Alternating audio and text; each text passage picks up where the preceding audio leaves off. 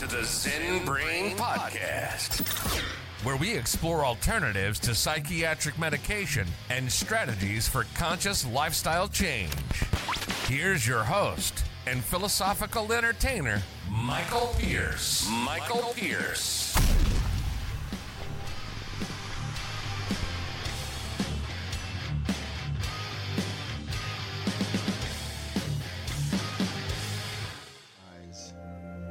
These techniques are employed as teaching tools. A monk who does not talk for a year may learn, for example, how he has always used speech in order to fill his ego rather than to help others. A monk who takes a vow of celibacy may gain an understanding that, for him, sex has been wasting vital life energy.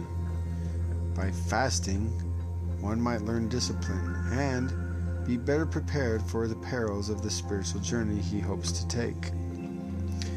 Our interest in deprivation has nothing to do with such goals. While exploiting some of the techniques developed over the ages, the deprivation outlined here are listed for the exclusive purposes of providing you access to altered states of consciousness. Do not fool yourself that you are fasting for better health or depriving yourself of speech to make up for lies you have told. Keep your head out of this.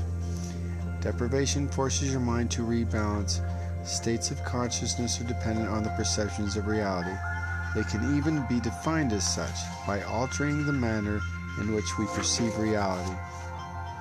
We alter the states of consciousness. In the technique of deprivation, we alter total pictures of reality by removing a piece or two. A world with no news reports or media is extremely different from one with a radio blasting the headlines 24 hours a day. We have gotten very used to the stimuli that surrounds us, so much so that we have become deadened, depriving ourselves of just one of the elements of perceptual landscape to which we have become accustomed to while necessitating a reactivation of our learning centers. Deprived of sight, we will have to learn how to hear walls. With the mind busy testing new environments, the consciousness is free to roam around and play. Deprivations are not penance, they are temporary closers which allow other things to open. Often, we shut our eyes in order to think more clearly. With unwanted stimuli removed, the mind can no longer act like a filtering system. More brain RAM can be put to work on real problems at hand.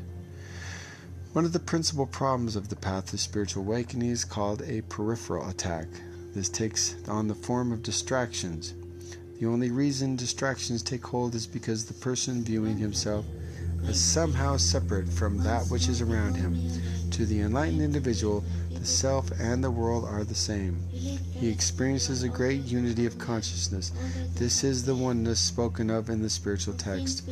As we are not awakened, we need to eliminate the possibilities of distractions so that we do not blame our problems on things that seem to be out of our control.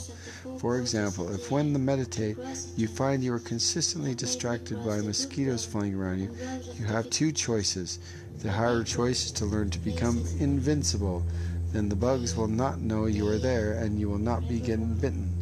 The easier choice is to meditate in place with no bugs. Deprivations do not deprive us, they free us.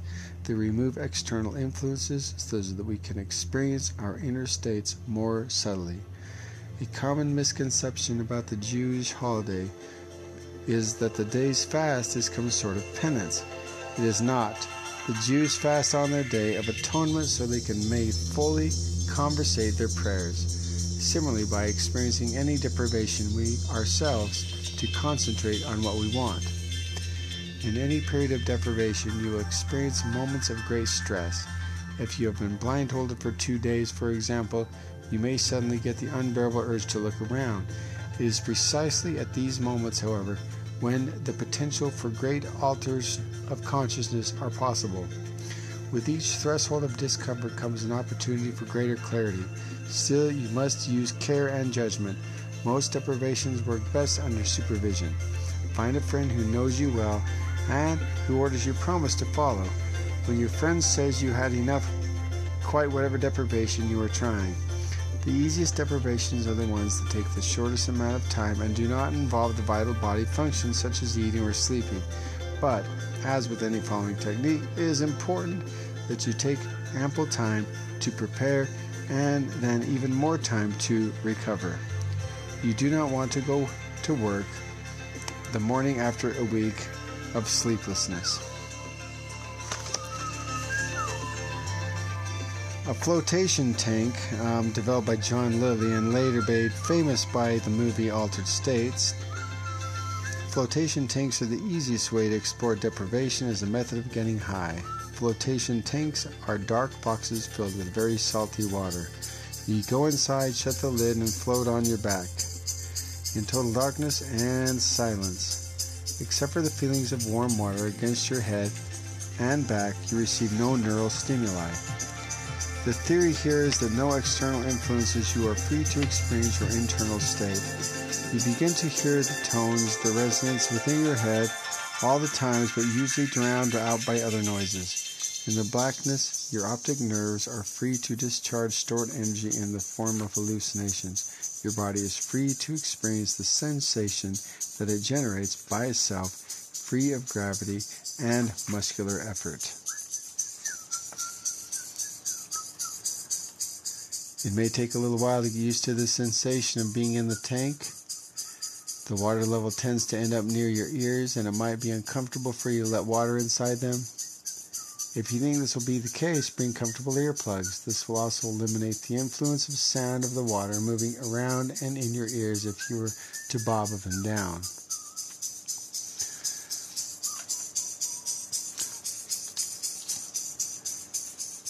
Eventually, it may not be your first or even your fifth float session when this happens.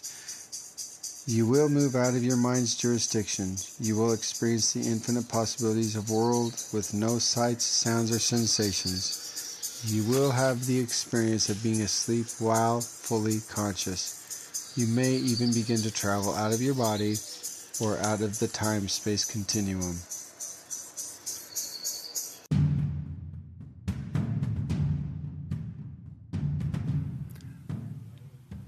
Sounds or sensations. You will have the experience of being asleep while fully conscious. You may even begin to travel out of your body or out of the time space continuum.